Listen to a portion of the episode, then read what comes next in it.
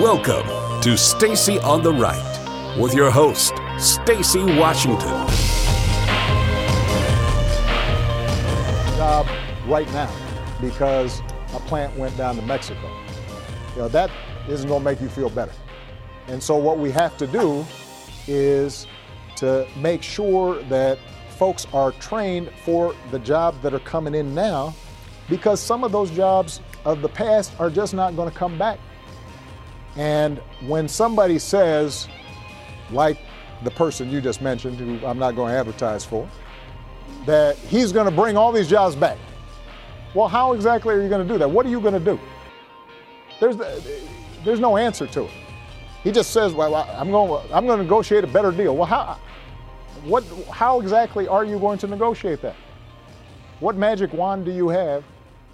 And usually the answer is he doesn't have an answer. Oh, what magic wand do you have? Sounds pretty fun now. This is a speech that didn't age well from President Obama, who at the time was talking about then-candidate Donald Trump and his promise to bring manufacturing jobs back to the United States. Now, of course, at the time, President Obama, who had not sat down and consulted with anyone outside of his echo chamber on what could be done to renegotiate with business owners, with different industries, to see if they'd be willing to even consider bringing the jobs back. He didn't find out directly from the mouth of anybody who had any power whether or not this was possible. He just said it wasn't possible because he couldn't see how it was possible. The big lesson here, and we'll get into it a little bit more, is that if your mindset is limited, like the one we just heard there, if you literally believe that things can't happen just because they haven't happened so far, or you can't think of a way to make it happen, then you're right, self-fulfilling prophecy, it cannot happen. But we live in a world where anything is possible, and he definitely missed the boat, because imagine the legacy President Obama would have had if he'd had a better attitude about what was possible and was willing to sit down with people who weren't ideologically like himself to consider ideas and proposals that could have brought jobs back to this country. Imagine the legacy of a president who did that. The only difference is the legacy we're going to be talking about is the legacy of a President Trump, who actually did that, who actually dreamed about that, who actually said, that's possible, I can make it happen, and has done so. Welcome to the program. I'm Stacy Washington, host of Stacy on the Right here on American Family Radio and Urban Family Talk.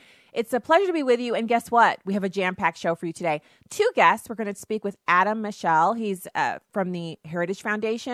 And then we're also going to talk to Jim Antle from the Washington Examiner in hour two. Now, what we have going on today on the show is, hey, I'm back. You might have noticed last week that we had guest hosts. Thank you so much to Abraham Hamilton III and everyone who filled in for last week. But also, huge, just glad to be back here, and also glad to share. I've been listening to AFR and heard a couple of promos, one from the head of AFR, Mr. Wildman, announcing that this program will be carried, the first hour of it will be carried on American Family Radio starting next week on Monday. And so I'm so excited about that. It's such an honor and a privilege to have that announcement, to be able to share it with you, to have it be the reality that I'm facing right now. I'm so excited. It's like I'm one of those kids who's outside the Lego shop just before it opens up, you know, the big ones, like the ones they have down in Orlando, Florida. We've taken our kids to it before, so I've literally seen kids standing outside of it, our kids bouncing up and down with anticipation. Before, Lego stores were all over the country, like we have one here in West County now. But I feel like that. I feel like I'm about to get let into the big Lego shop, and my parents are like, just buy whatever you want, and I'm going in, and I'm going to get everything that I want. This is so exciting. So we're going to speak to those two guests today. We're going to delve into, we're going to just take a little stroll. We're going to skip lackadaisically through the historical record on what was said about a then candidate Trump. He would say these really, I thought they were excellent things at the time. They sounded a bit phantasmagorical because they were so optimistic and so matter of fact. But I was willing to consider them because I'd seen Donald Trump do amazing things with businesses before. So his work in the private sector was a great kind of platform for him to make these statements. But I found it comical at the time, and now it's even more comical, that Barack Obama would completely dismiss the possibility of him doing any of these things. And he did. As I was listening to audio to get to that bit that we just heard, I watched as, and it's so much more obvious now because time has passed by and it's now history as opposed to when it was happening. But President Obama used to have these little sit downs. I mean, he'd be standing behind the podium, but it was like a sit down with the media. He'd come to the briefing room and he'd talk to the media and he'd take their questions. And then he would kind of tell them, like, give them their marching orders. We need to ask tough questions of these Republican candidates. They need to be vetted.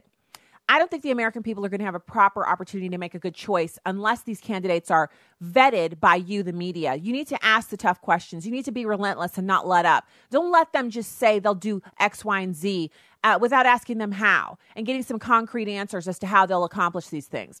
And as for the Democrats, well, we all know what the delicate map looks like. But with the Democrats, we have, of course, Bernie Sanders, who has some very lofty ideas. And then we have Hillary Clinton. And that's going to be decided by the voters. I mean, it was like almost like the press corps were his employees and he was giving them a pep talk on how to approach two different avenues of direction for their work for the next, here's some goal setting for the next 6 months or something. That's how he used to talk to the press. The difference between their demeanor towards him and Donald Trump is it's so far apart. Saying night and day isn't enough. And night and day are obviously opposite. We're talking about like galaxies apart, the way that they talked to President Obama, the way they questioned him, and the way they talk to and treat Donald Trump. Now, it's true. Donald Trump has made no bones about the fact that he doesn't appreciate the way they write about him, the way they talk about him, the way they talk about his family. He's hitting back as hard as they hit him. But they seem like they're unable to comprehend that that's something normal that a person would do in politics, not to be cowed by the media. So I have another flashback for you because it wasn't good enough to just listen to Donald Trump talk about what he's done on Friday, and we're going to listen to that as well. It's not good enough to listen to President Obama kind of batting around this idea that Donald Trump has a magic wand. That's the only way he can bring jobs back to America is by using magic, which means it's a fiction, which means there is no way. Donald Trump said that he would bring jobs back to America. He's very confident about it. It's number two. It's time to get help for the American people. We're going to get them into the labor market, and they're going to do a great job, and they're going to make good money. We're going to rebuild our country with American hands by American workers. My administration will follow two simple rules: buy American and hire American, okay? We have so many companies right now, although I think probably if I would have said a couple of months ago, we have so many companies negotiating to leave, I don't think they're negotiating so fast right now. So this was at a rally that candidate Trump at the time was hosting, and this was a repeated theme throughout the rally season when he was in the campaign, and he would have these rallies at different cities across the country, and he'd pack the places out and have standing room only, and then overflow venues that were filled to the brim, and then people lined up around who never got inside and had to listen from the outside or live stream it on their phones. And he said over and over and over again, I'm going to make better deals. We have horrible deals. I've been in horror of these deals for decades, and I'm going to make better deals. And there's a lot of power in, first off, you sit back, and this is private. You sit back and you assess the situation and you say, I don't like the way this is going. And then you say, I want to change it. How am I going to do that? And then you work your way back. You work your way forwards. You work up, you work down. You consider it from all angles. You take wise counsel. You discuss it. You research it. And then you sit down again and you look at your assessment and you look at the solutions. And then you say, this is something that I can actually change. And I know how I'll do it. But the first thing I'm going to do is get some buy-in from the people that I need to be behind me, which is the people who are most impacted by jobs getting shipped overseas. And that's American workers. And that's what he did. And so there was a method to the madness of Donald Trump going around city to city, state to state, telling the American people that he had figured out how to get jobs back into this country and that he was going to do it, because telling them that gave them a reason to want to vote for him. That's number one. And number two, telling them that gave them something on which they would hang his presidency. This is something that he had to answer to. This is a tactic used by business leaders all over the world. They find something that is needed. They promise to deliver it. They've already figured out how they're going to do it. It's not like Barack Obama said in the first clip that he's just going to use a magic wand. He hasn't sat down and thought about it. He needs to be questioned on how it's going to be done. Ask all the questions you want. Now we're 2 years later from these audio clips, and now we know how he did it. He, first day in office, started slashing regulations and rolling back Obama-era mandates that were pen and phone mandates that were crippling businesses across this country. That got the engine of expectation and people actually wanting to do more, expand their businesses, hire more employees. They saw a way around only having employees who do work for the federal government in the form of pushing paper. Then he started working on the tax reform. He had some bumps. Obamacare didn't get repealed. That is another way that the president planned on unleashing the economic engine of this country, but he wasn't able to get it done. He moved on to tax reform and got that done. So you've got the reduction of regulation, the implementation of tax reform, and then in between all of that, it was the individual sit-downs and meetings that he did, starting when he was elected. But before the inauguration, these business leaders are coming to Trump Tower. They're sitting down with the president. They're discussing how they can bring businesses back. And he's asking them in these closed door meetings, can you not imagine what they were? How do I get you to bring these jobs that you've moved to Mexico or to this place or that place? How do I get you to bring those back here? He writes down what they say. He crosses out the stuff that are absolutely undoable by the federal government, and the stuff that's doable, he tells all the tasks are divvied out to the people who can make them happen. Tell me how we do this, and then move on to the next meeting. And before you know it, he's inaugurated. And before you know it, there are announcements before the tax reform that there were going to be companies coming back. And remember what was said? Nancy Pelosi said, what's 1,100 jobs? Barack Obama said, sure, Carrier was already planning on bringing jobs back to this country. They were already planning on opening a plant. Everyone was naysaying, and the president just kept on working. There's a lot of lessons here for those of us who, obviously, we're not the president of the United States, but we have stuff we want to get done. There are lessons that we can learn from watching what he did and unpacking it as we're doing now, because there's one way to think about things, which is you need a magic wand to get that done because it can't be done. That's Barack Obama. Or you can think, yeah, I can sit around and talk about magic wands, or I can actually work on a process that'll be arduous and I'll have the potential of huge failures and embarrassment, and I might actually not get everything done that I want to get. And there'll be people who won't want to sit down with me. There'll be people who won't take a meeting with me. There'll be people who'll tell me things that they're basically setting me up to fail. But in all of this, the working gets you towards the goal. Sitting around talking about magic wands gets you nothing but embarrassment, because he's got to be feeling embarrassed right now. He's actually trying to take credit for setting up an economy that was ripe for Donald Trump to create a 4.1% GDP. But don't take it from me. Here's President Trump talking about the promises delivered. We've accomplished a historic economic turnaround. It's number three. Moments ago, the numbers for America's economic growth, or GDP, were just released. And I am thrilled to announce that in the second quarter of this year, the United States economy grew at the amazing rate of 4.1%. We're on track to hit the highest annual average growth rate in over 13 years. And I will say this right now, and I'll say it strongly, as the trade deals come in one by one, we're going to go a lot higher than these numbers, and these are great numbers. During each of the two previous administrations, we averaged just over 1.8% GDP growth. By contrast, we are now on track to hit an average GDP annual growth of over 3%, and it could be substantially over 3%. Each point, by the way, means approximately $3 trillion and 10 million jobs. Think of that. Each point, you go up 1 point. It doesn't sound like much. It's a lot. It's $3 trillion, and it's 10 million jobs. If economic growth continues at this pace, the United States economy will double in size more than 10 years faster than it would have under either President Bush or President Obama.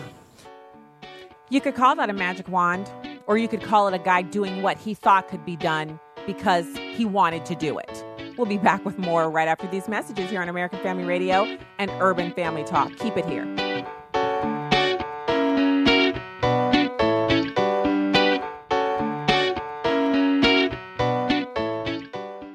When I first found out I was pregnant, I was surrounded by fear and disbelief. My boyfriend told me at the time to get an abortion. There was no negotiating. This is the story of a young lady who decided to keep her baby after hearing her baby's beautiful heartbeat on ultrasound. The Ministry of Preborn provides ultrasounds for pregnancy centers across America for free. When an abortion-minded woman hears her baby's heartbeat on ultrasound, she's 80% more likely to keep her baby. My son Rent turned 5 months this week, and even though there are still uncertainties in my life, the one thing I know is I get to watch him grow. Your gift of $140 will cover the cost of 5 ultrasounds. All donations are tax-deductible. To donate, go to preborn.com. That's preborn.com. Or dial pound 250 and say the keyword baby. That's pound 250 and say baby. Hello, this is Bishop Harry Jackson of Hope Christian Church in Beltsville, Maryland. Jesus said, you would do greater works than he did. One of the signs in past seasons of revival has been in the great awakenings of the nation. Our spiritual history is punctuated by moments when people come to an awareness that their righteousness is as filthy rags before God. And in the early stages of most of the great awakenings and revivals of our generation, has been a period of when people recognize their wretchedness without him. America, we got a long way to go because we do think we're all that. We have an entitlement spirit. I think as God is looking down at America, he sees that same kind of twistedness in the American church. What we need is a move of God that brings us back to the humble place of saying, what I've got, I don't deserve, but I received it because of the kindness and the largesse of a loving God. Now, see, I don't know about you, but I should be dead, not just of adult cancer. I should have been dead through foolishness in my teenage years. I don't know about you, but somehow God spared me. I'm somebody who owes God a debt of gratitude and service.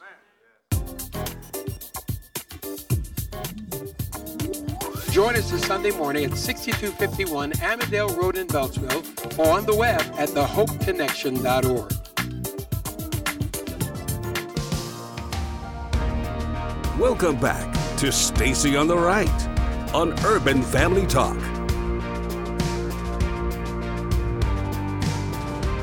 Thanks for being here. Welcome back to the program. We had a fantastic family vacation last week, which is why I was out and not available to do the radio show. But God is so good. We had such an amazing time together. It was kind of a little bit of a Hallmark vacation for us, or you know, it's our daughter's about to leave for college in a couple of weeks, and so we were just trying to soak up every minute we could with her. She's probably so exhausted by us constantly paying attention to her, but she's going to be heading off to study biology and chemistry, and we are really excited about that, but it's one of those moments where, as a parent, you kind of look at your child and think, weren't you just 12? Weren't you just like a baby?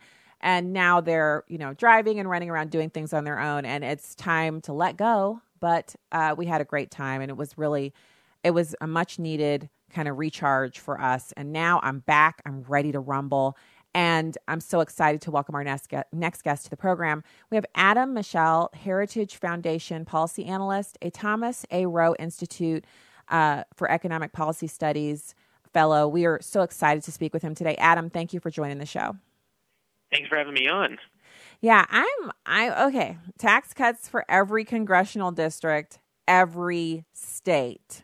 Come on, let's talk about it.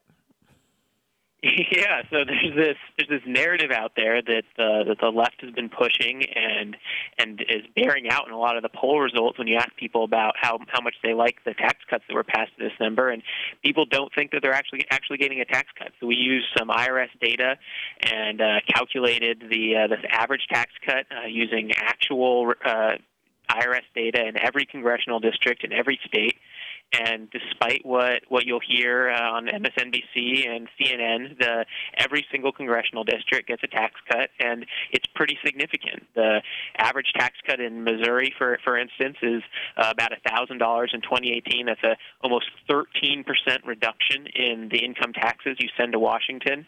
And we also looked at what that looks like over the next 10 years. When you include a slightly bigger economy, that's just over $17,000 of additional take-home pay over the next 10 years. So it's certainly not crumbs, as some have characterized it. Well, and so as a Missourian, I'd like to share a few things you can do with $17,000 over 10 years. Well, first of all, if you invest that in the market, you'll see significant returns because that's what the investment, that's what it's about. But if you were to take that money in Missouri, 17 grand over 10 years, and put it into a college fund for your child, that's more than 1 year at one of our state universities here. That is significant. And that assumes that you stay at the same income, right? So you it's not crumbs. It's a huge amount of money, especially in a state in the center of the country. We're in the heartland, so our cost of living is much lower. And if you just take that from a year-to-year basis, that's a beachfront condo, like 2 bedrooms in Destin. If you book a year out, I mean, this is not crumbs. There's a ton of things I can think of that you can spend that money on. If you cut your cable and add that to your tax cut that you're getting, now you're at the beach for a week and you're in like a 2-bedroom, 2-bath condo right on the water. I mean, just if you need consultation, email me. I'll give you like 10 things. Yeah, and I think the incredible part is this study we did is actually under current law, so it assumes, as will happen unless Congress acts, that a large portion of the tax cuts actually expire right after 2025. So if Congress gets their act together and extends these tax cuts, makes them permanent, the savings over the next 10 years could very well be even greater. Well, and in your piece at heritage.org, you actually talk about how the average savings of $1,400 is for that single, but if you are married couples with 2 kids, you save $2,917. If you were to save $2,000 of that, and 10 years from now you had all of that money plus the interest, that's 1 kid's college education at a state university. I mean, this money stacks up. This is an amazing opportunity for Americans to realize some dreams that they might have had. Maybe going back and getting your own master's degree or getting a bachelor's degree if you don't have one. There's so much that you can do with this money, and much better spent, I might add, because it's going into the economy as opposed to going to the government where it kind of just dissipates into thin air. Yeah, I think that's the biggest takeaway from this is how much more efficient people are in spending their money than sending it to Washington and having it sort of slush around the swamp here and then get spat back out in bits and pieces. That when the government is taking less of our money, you can spend it on the things that benefit you and your family, like that education or buying a new car, like replacing your refrigerator when it breaks down. Mm-hmm. I just pulled it up here. If you are married with 2 kids in Missouri, you can expect about $1,700 over in 2018, or just shy of $30,000 over the next 10 years. So that's for families, the benefit is even more apparent. Well, and that $30,000, if you take it every single year and make 1 extra mortgage payment, you shave 7 years off your mortgage. I mean, we could go on and on. I'm serious. We just think about whatever the number is. If it's over $1,000, let's say you think you might need a new air conditioner. Your air conditioner is looking old, but it still works. And you plan out to do that in 3 years. $3,000 is a new air condensing unit. It's. I mean, we don't have anything in the Midwest that is really out of reach economically when it comes to home ownership and things like that. It's very affordable, but we still have to live paycheck to paycheck, month to month, year to year, like everybody else. And so any savings on your taxes is significant when you look at it over time. But in a low cost of living area like Missouri, it can be significant that first year when you notice, like back in February or March when everyone got their paychecks after the tax cut and they saw what the tax cut was for them, you can start planning immediately for what to do with that money, saving it, investing it, using it to set aside for something that you need, or just putting it back into your budget because you've been tight before and now you're not as tight. Yeah, that's exactly the narrative that we've been seeing, and one that I think a lot of Americans are slowly forgetting since they saw that bump in their paycheck in February of this year, that a lot of folks have just sort of built that in, and now it's their money, and they've forgotten that Republicans in the House and working with President Trump really made the difference in pushing this over the finish line and giving that tax cut to everyone. So we've the report that we keep talking about is actually hosted on taxesandjobs.com, where you can actually go to this website and find your specific congressional district in Missouri or wherever else you happen to live and see what the tax cut is for your community and share it with your friends. We're trying to get the word out that this is something that's worth preserving. The folks that are running against the tax reform bill, their slogan is literally repeal Trump's tax cut, and that I think we should keep that in mind as we're sort of looking for what type of policy we want to see going forward. And so, Adam, I want to point out a few more salient points from your piece. And this is super important for us as we listen to Nancy Pelosi and Maxine Waters. They call the tax cuts a scam, but I don't know anybody who would see keeping $44,000 of their own money as a scam. Like, that's a luxury car. That's a fully tricked out Honda Odyssey. If you were to save that money up and say, you know, my current car is working and I'm going to run it into the ground, I'm going to drive it until it has 300,000 miles on it, then you can buy for cash a minivan at the end of that term with just your tax savings, not including any money that you get from raises, bonuses, or any other income that might come to you over that time frame. But we're talking about an additional to what we've done this whole discussion, which is nothing but gravy. If you're listening and you're thinking, well, this is a tax cut discussion, we have Adam Michel from the Heritage Foundation. He's a policy analyst there. And we're talking about the truth behind the tax cuts and what Americans are experiencing. This tax cut doubled the child tax credit to $2,000 per child, and it also gave a non-child dependent credit of $500, and it increased the alternative minimum tax exemption from $86,200 to $109,400, which is significant. That can represent a significant tax savings for families that are in that income bracket, and it's a new 20% deduction for certain non-salary pass-through business income. For people like myself, I'm a small business, single, sole proprietor type person. I really appreciate that little. It's not what I was hoping for. It's less than I was hoping for, but it's a start for people like me. So there's a lot to be had here. There's a lot of good news. There is. That's what we're finding is it's sort of good news all around. I think one of the other things that you might hear in the media is that this is just a tax cut for the rich, and the sort of middle class, low income folks have been left behind, and that's certainly not what we found in our report. Some of the districts that had the highest tax burden do get larger dollar value tax cuts, but a lot of the districts that don't pay a lot of taxes already actually saw some of the largest reductions in their tax burden as a percent of the tax that they pay to Washington. So what this looks like is some of the poorer districts in the country. There's some districts in the South Bronx and in L.A. that their taxes were actually cut by over 30% of what they were paying, and that's a huge. You were just talking about cost of living and how far a dollar goes for families being different across the board. If I'm sending a third less of my taxes to Washington, that's a significant increase in my well-being.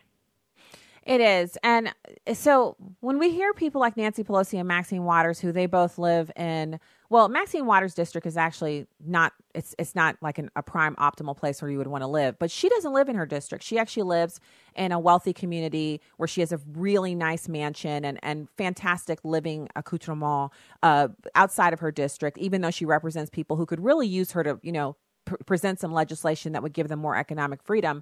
And so when we hear them talking about crumbs, a pittance, it's not worth it, it's a scam, What are they really saying?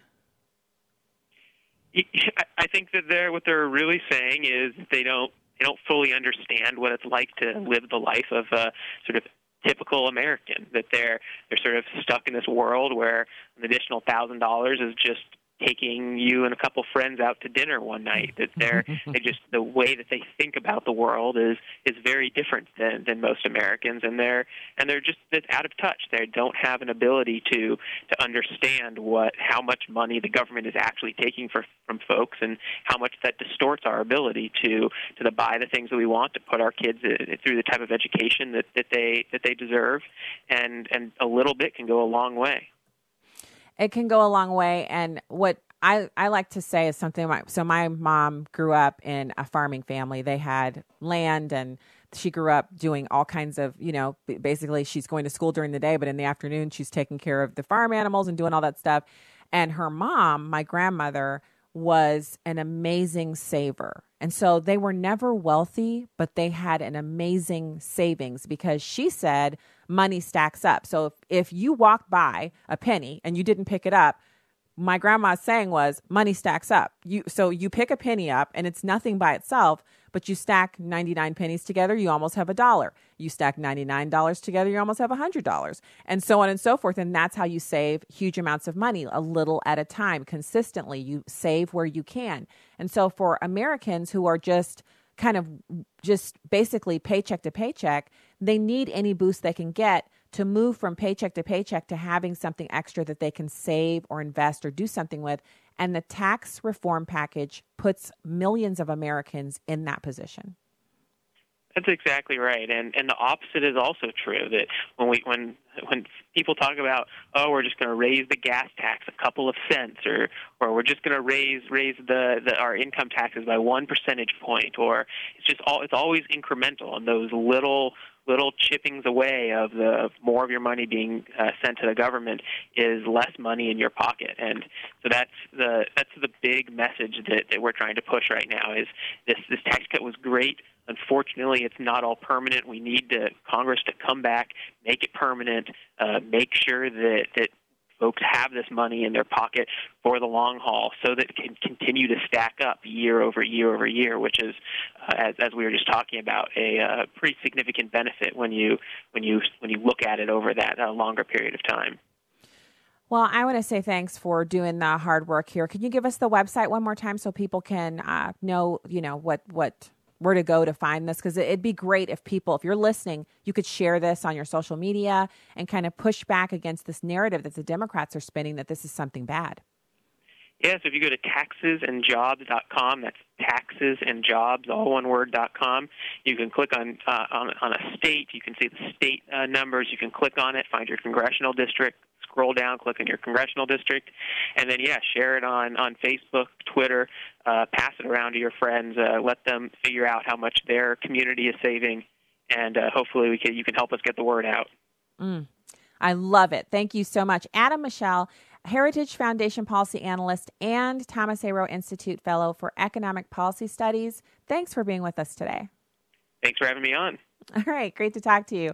So if you guys go to my Instagram, you'll see that one of the restaurants we always eat at on our way out, we always stop at this place when we're getting ready to drive back to St. Louis Metro. We stop at this place and we have lunch. And so I posted a picture of the crab cakes on there. And I'm not going to lie to you guys.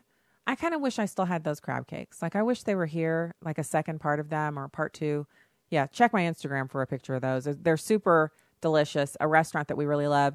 I also want to give a shout out to anyone who was here locally in St. Louis for the candidate forum that we had just over to almost 2 weeks ago, where we were doing an auditors forum where I wrote the questions and they answered the questions.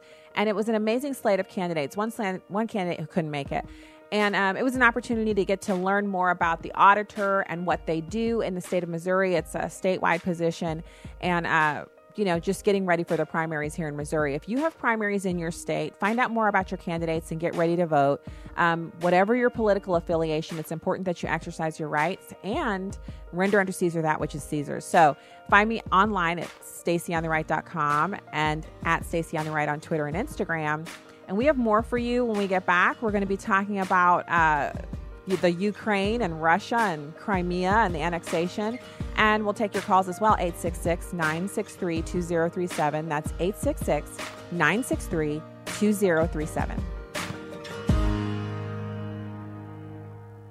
Physical activity is the new trend. It's not a bad thing unless it has brought a sense of vanity in your life. 2 years ago, I was not happy with the number on the scale nor how I looked. I've never been a huge person, but I was, as the old folks would say, healthy.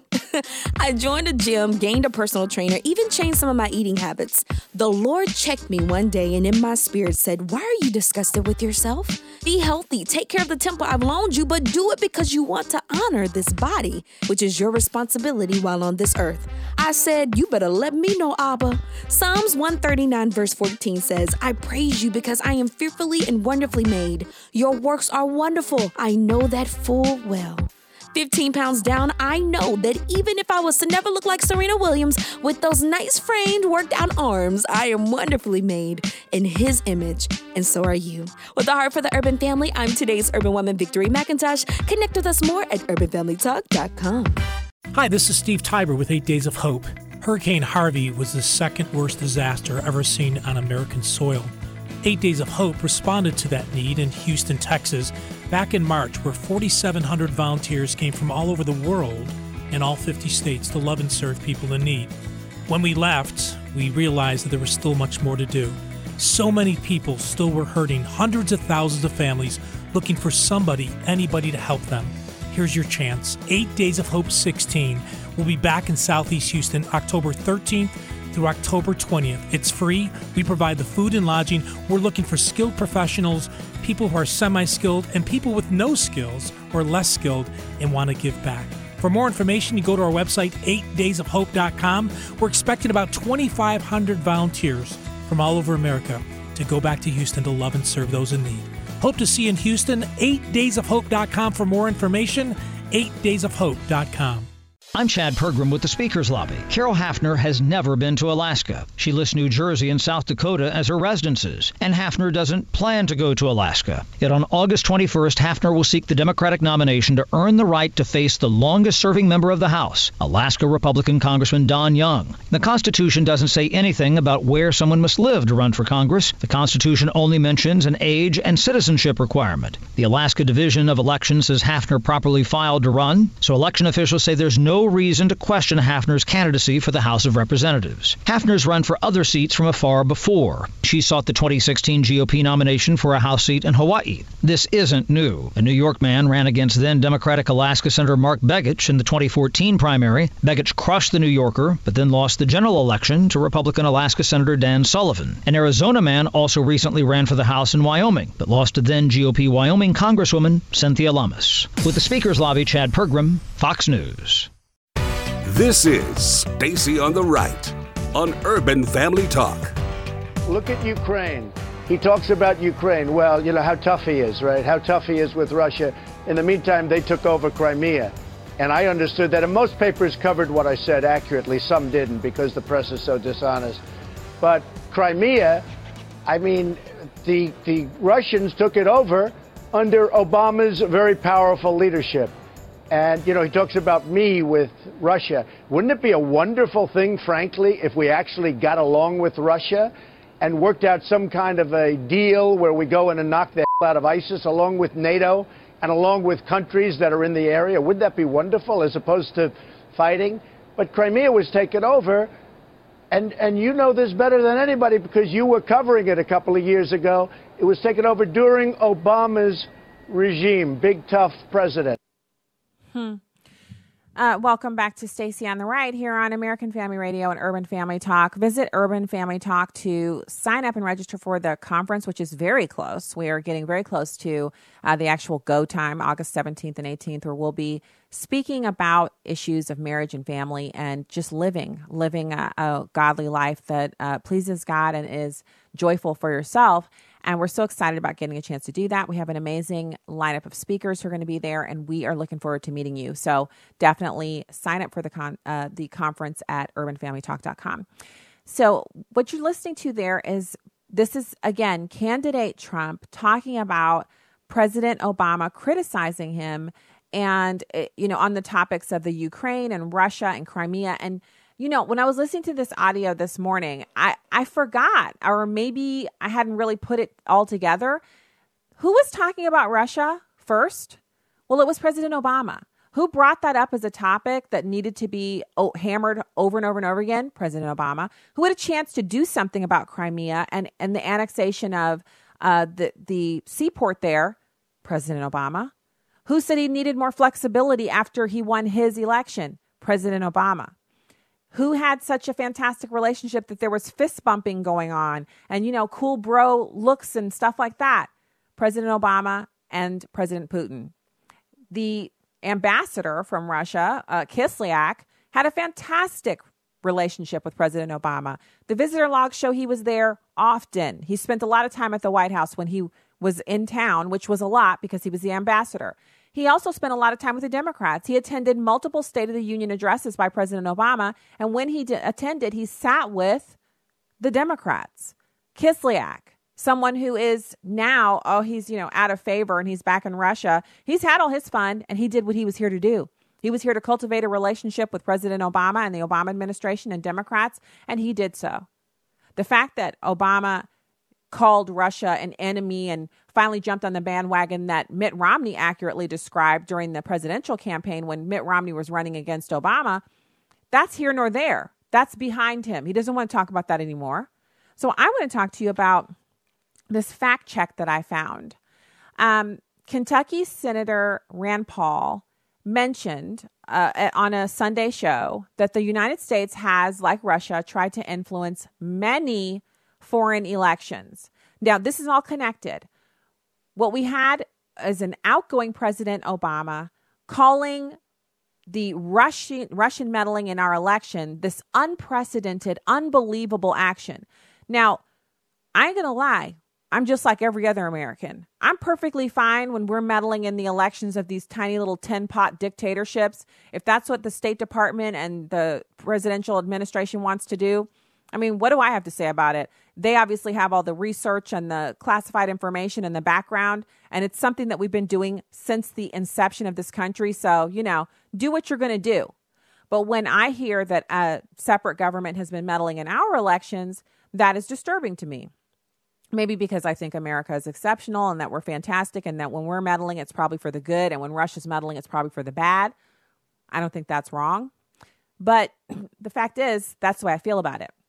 So now you have this fact check. And the reason I want to talk about it today is because a lot of the news media that I've been looking at over the past 6 months or so, they don't mention this. They talk about Russia meddling in our elections. They act like it was something that was so consequential. It was just this huge big deal. But they don't talk about what we've done. Now, is this me saying because we did it, they should do it? No. Is this me trying to give a pass to Russians? No. When my Twitter handle was Black Russian, it was a reference to the drink, but it was also kind of a finger in the eye to people who are basically acting as if Donald Trump is some kind of Russian agent. Come on. We know that's not true. So the United States actually attempted to influence over 80 foreign elections from 1946 to 2000, and sometimes we did this in secret. Sometimes the United States of America meddled in the elections of foreign governments secretly. This is a fact check, true, at CheckYourFact.com. Rand Paul mentioned our history of attempting to influence other elections in advance of President Trump's meeting with Russian Prime Minister Vladimir Putin. Special counsel Robert Mueller's office recently obtained indictments against 12 Russians accused of stealing emails. We've discussed this before, but to briefly recap that was an exercise in futility because Russian agents are not going to submit to extradition to the United States for prosecution for doing the work that they were tasked with by their own government. Just like we wouldn't send our agents, CIA agents, undercover agents, covert operators, we wouldn't send them to be tried in foreign courts for doing stuff we told them to do. So the indictments are just for show. So Rand Paul went on to say on CNN's State of the Union, I think we really mistake our response when we think it's about accountability from the Russians. They are another country. They are going to spy on us. They do spy on us. They are going to interfere in our elections. We also do the same. Locke K. Johnson, who is a professor at the University of Georgia, who began his career investigating the CIA as a Senate committee staffer in the 70s, told the New York Times that the U.S. has certainly tried to influence foreign elections. We've been doing this kind of thing since the CIA was created in 1947. We've used posters, pamphlets, mailers, banners, you name it. We've planted false information in foreign newspapers. We've used what the British call King George's cavalry, which is suitcases of cash. Paul cited research from Dov H. Levin, a postdoctoral fellow at the Institute for Politics and Strategy at Carnegie Mellon University. Levin identified 81 instances in which the U.S. interfered in foreign elections from 1946 to 2000. He could confirm that Russia interfered in 36 elections over the same time period. Russia, 36 interferences. The United States, 81 instances.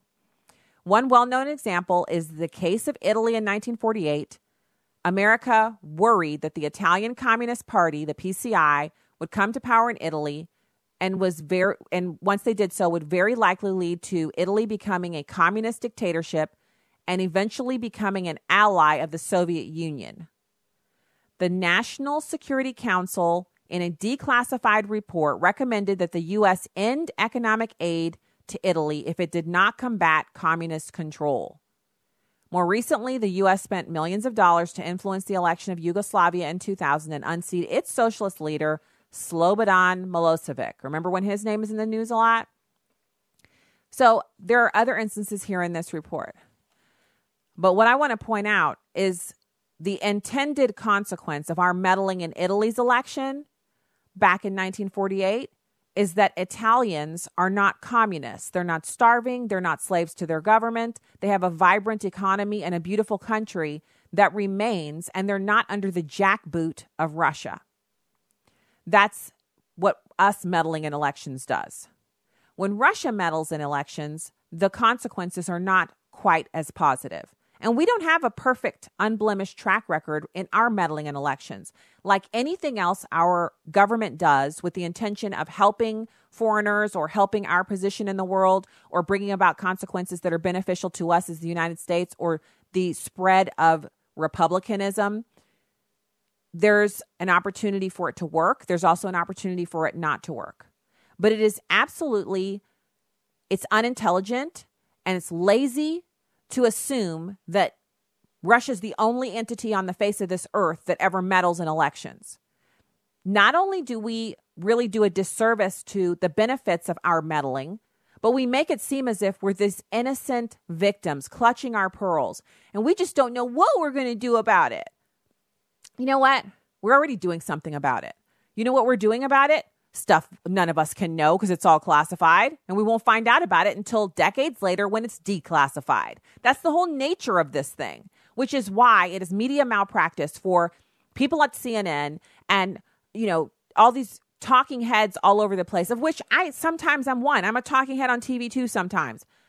But this is ridiculous, the way that they're characterizing this as this extreme capital case, not because of the Russian meddling. Because remember, it was cool when President Obama was friends with Putin and Kislyak. It was cool when Obama did it.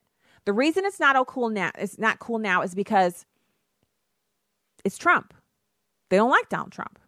They don't want they don't want him making friends with someone that they think helped him win the election.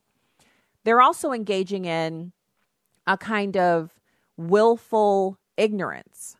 As long as they can blame Putin and the KGB leftover guys who are now, I think, FSG, as long as they can blame those guys, they don't have to accept the fact that Americans, and it wasn't a huge margin, but it was still significant, Americans all over the country preferred to move back to a more traditional trajectory.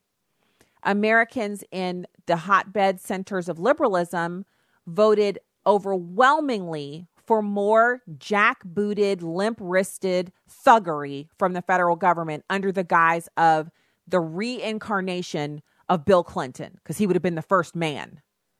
Hillary Clinton and her neo, I mean, it's just like ridiculous. She's a warmonger, bringing her back into the White House. That's what people in the urban centers wanted. And so she won the popular vote by 3 million votes. But there's a reason why we don't have a popular vote system, because no other state would matter except Texas and California and Florida. Oh, and New York. Those are the only states that would matter. All the other states would just be voting. You'd be voting, but for what? Because your vote wouldn't matter if it was a popular vote issue. And we're only going to see that actually go in the same direction, kind of a little bit of a tangent. But I was reading an article about how they're saying by 2040, 49% of the population of the United States will be in 3 states. Can you believe that? That people would want to live stacked up on top of each other like that? And it's true. It is nice to live near a urban population center. You have a lot more amenities. You have a lot more things to do. And things are just nicer because there's more tax dollars to kind of spread around and keep things up. But smaller communities are going to have to continue on that track that they've already started. Some of them, they're going to have to spread that around where they entice these younger Americans out of these urban population centers and into the more rural areas to build those up. Because I think we need more urban population centers. We need more cities, moderately sized cities across the country. We need to build those up as opposed to just stacking more and more people on top of each other in New York City and Orlando and, you know, Dallas and Atlanta, cities that are getting so big that they're almost unsustainable because of the traffic and pollution. We could do a much better job of having people go into other areas, cities that are right now very, very small, almost barely cities. And you have people move out there. You have businesses move their hubs out there. And then you grow those into normal sized cities. That's just me doing kind of like a Sims version of urban planning and all of that. But I think it would be better for Americans on the whole. The same kinds of problems we see when schools get too big, when high schools have 2,000 and 3,000 students. No one knows each other. It's not a community. We need smaller high schools, smaller grade schools. We need smaller cities. And the way to do that is to make concerted effort to make these other areas more attractive. Now, I did see something on Drudge about population and the possibility of us having a move away from this whole nobody wants any kids thing, because with economic prosperity, people usually are more open to having larger families, and millennials are opting to, with better jobs and better job prospects, to move into suburbs again, where they were living in the cities, which is interesting because the city is much more expensive to live in, but they want to move out and kind of have that, you know, single family home, little bit of yard, place for kids to kind of run around and have a neighborhood, and they want to have children. And so they're not sure exactly if the shift is happening or not, but they can see where continued economic prosperity might spur that on. I think it's fantastic. I hope that's what happens. But in all of this, you know, to kind of circle back around to the Black Sea port in the Ukraine, we've got an opportunity here. If you're not a supporter of President Trump, that's okay. It's fine not to be a supporter of Donald Trump, but it's not okay to lie about the results that are coming from the business proposals, the economic changes, the tax reform, the regulation reduction, the things the president is doing that are good. It's like a mental illness where people can't admit that someone has done something good. I was able to admit that President Obama did good things when he did them, when he was president. And it didn't hurt me. It was just the truth. We should be able to do the same on the other side of the aisle for Donald Trump. He's killing it with the economy. 4.1% GDP. You got to love it. Stick around for hour 2 of Stacy on the Right. We'll be right back.